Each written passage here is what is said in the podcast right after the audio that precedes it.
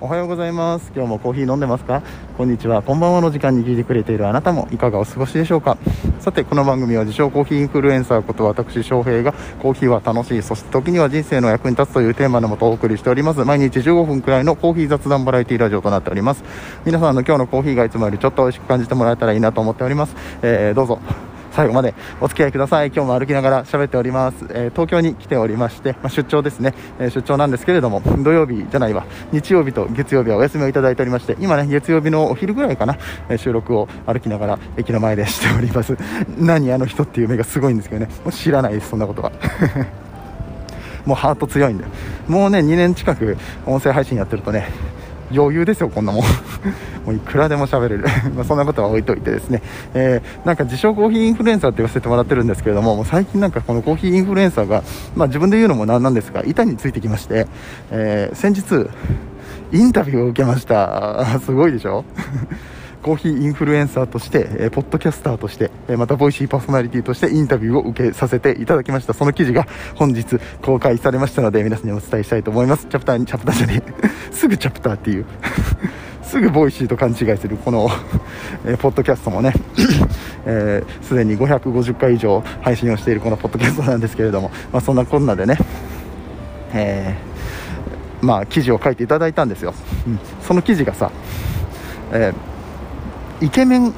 紹介する記事なんです。ありがとうございます。恥ずかしいよね。え毎日頑張る輝く女性を応援するためのウェブサイト。そんな女性のビタミンになるような男性を紹介するサイトだそうで。ビタミンデイっていうデイズっていうね。そういうサイトに掲載させていただきまして。すごいしっかりした記事で写真もいっぱい載せていただいて。本当にありがとうございますって話なんですけれどそちらのね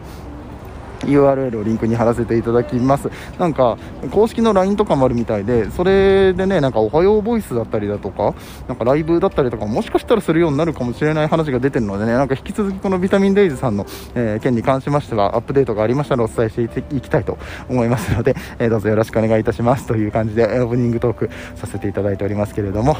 えー特にテーマが決まって収録し始めてないから今日何の話しようかな、まあ、でもさ、えー、まあ、こっち来てから1週間弱経ちますけれども2週間弱も経ってないか4日4日5日ぐらいかまだ、うん。まあ、でもねすでにいろんなお店を回らせていただいておりましてね、えー、経費万歳です。経費で飲めます。経費で、えー、美味しいコーヒー飲んだりとか、えー、しておりまして、まあ、その辺の行ったお店の紹介でもしてみようかな、はい。えー、昨日はね、え、とあるゲストゲストっていうかあれか。こっちでは喋ってないからゲストじゃないんだけど、ボイシーの方でね、ゲスト出演していただいたバリスタさんもいらっしゃったりとかして、その辺も含めてお話できたらなと思います。ということで、えー、本日も本編やってまいりましょう。下手か この放送は、歴史とか世界遺産とかを語るラジオ、友沢さんの提供でお送りします。さてさて、え聞こえ方大丈夫ですかね、えー、また今日も外から喋ってまして、えー、車の音とかもまあまあしてますけれども、まあでも、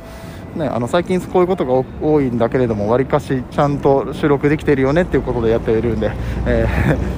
ー、まあ、うるさいの気にせずにやっていきたいかなと思うんですけれどもそう、あのー、先週の木曜日から木曜日の夕方から違う水曜日の夕方からか、え東京の方に来させていただいていて、まあ、あの働いてる場所は木更津なんですけれども、えー、宿泊先が宿泊地が東京ということで、えー、休みの日はねここら辺周辺をいろいろと回らせていただいております。つい先ほどもスノースノービーンズコーヒーさんっていう、えー、大崎 JR 大崎駅にあります。えコーヒー屋さんに行ってまいりました。めちゃくちゃ良かった。めちゃくちゃ美味しかった。なんかあのカフェオレリータって知ってます、うん、あの韓国とかで流行ってるやつなんですけど韓国とか中国ってなんかちっちゃいボトルのお酒だったりとかコーヒーだったりとかなんか瓶詰めしたものとかをね、うん、あの普通のドリンクに刺すっていうのが流行ってましてでそれを、まあ、スペシャリティコーヒーでやってたんですよ、うん、あのもちろん普通のコーヒーも売ってますよ。なんだけれどもなんかめっちゃ見た目映えるよねみたいな。なんかすごい韓国っぽいなって思った思って。まあ言ったらお店の感じもちょっと韓国っぽかったし働いてる方にも韓国人の方いらっしゃったからそっち系のお店なのかないわゆるなんか映えを狙った味とかよりも、うん、そういうインスタ映えとか狙ったなんかそういう若い子を集客してるようなお店なのかなって一瞬思ったんだけれどもまあ美味しかったね、うん、あのボトルで刺さってたコーヒーが これ分かんないよな。ボトルで刺してるうんぬんとか言ってもあんまり分かんないと思うんだけどちょっとあのカフェオレリータで調べてみて。あこういうやつかっていうの多分分かると思うんで、うん、このカフェオレリータでボトルで刺さっていたコーヒーがあのエチオピアのアナエロビックのコーヒーでしてあのかなりトロピカルな感じがあって美味しかったんですよね。それをアイスコーヒーで出したものを瓶詰めしていて、えー、さらに、えー、っとなんだろうさすがは元になるのはバニララテなんですけれどもバニラシロップもあの多分ダヴィンチだと思うあれはシロップが、うん、トラーニじゃなくてダヴィンチのシロップだった。なんか高級感あった。いや別にあのトラーニをディスってるわけじゃないんだけど、うん、あのちょっといい感じのリッチな感じのシロップが使われていたりだとか、まあ、あのなんだろうバニララテが下にあるってことはエスプレッソもね落とされてるわけなんですけどそれ単体でもラテ単体でももちろん美味しくってそこからだんだんこうコーヒーがね上からこう飲むに従ってポコポコと落ちてくるわけですよ。これなんか本当にあの口では説明できない。口で説明するとすごい硬い感じになっちゃうからなんかあの科学の原理の話とかになっちゃうからしないけどあえて。それがねすごく美味しかったんですよ、えー、カフェオレリーターね一度調べてみてください。それが、えー、大崎にありますスノービーンズコーヒーさんで飲むことができます。スノービーンズコーヒーさんねかなり多分味こだわってる系のお店ですね。えー、っとなんか SCA スペシャリティコーヒーアソシエーションのえっとスペシャリティコーヒーアソシエーションはあれだな英語だな英語で言っちゃったの普通に。これ日本語で何て言うんだったっけ？えっ、とまあこうスペシャリティコーヒー協会か、えー、のなんかのえっ、とあれ何て言うんだろう。ななんかのセミナーが受けられるみたいですね。なんか資格を取得することもできるみたいですそこで、うん、だからそれだけその教えることができるだけの、えー、資格も持っておられるお店だったりとかしてで焙煎もかなりこだわっておられると。確かネットで見た焙煎機はフジローヤルのちっちゃいやつだった気がするんですけれどもね。なんかかなりのやり手の方がやってるんじゃないでしょうか、えー、かつ、えー、店員さんがイケメンです。もうイケメンぞれ。びっくりした、うん、あそこはね女性は行った方がいいんじゃないかなめちゃくちゃ良かったと思う。であのおもてなしもすごく良かったので良かったしお店の感じもね良かったし、うん、電源とかも完備されていて、えー、めちゃくちゃおすすめのお店になっておりますので僕もさっき初めて行ったんだけどもね、えー、ぜひとも皆さん大崎に来た際には行ってみていただきたいと思います。はい。えーとまあ、そんな感じで今日はまだ1軒目なんですけれどもこれからちょっと移動して別のお店にも行こうと思っております。ででで昨日は昨日で、まあ、昨日も休みだったんですけどね。えー、ベルビルジャパン行ってきましたよ。ついに、はい、ベルビルブリュルリーですね、はい、あの昨日も話してましたけども。ベルビルブリュルリーの方に行ってまいりまして、えー、このねフランスのコーヒー屋さん。フランスのロースティングチャンピオン、フランスのロースティングチャンピオンじゃないな、世界チャンピオンか、フランスのコーヒー屋さんで、え、世界ロースティングチャンピオンに、え、輝いたお店の日本版ですね、これ海外他のところには展開してないみたいで、日本が初めての海外出店だったみたいなんですけれども、え、ここにですね、え行ってきました、え日本の代理店の方は代表が、えサイフォニスト世界チャンピオンの、え佐藤成美さんですね、はい。えそして、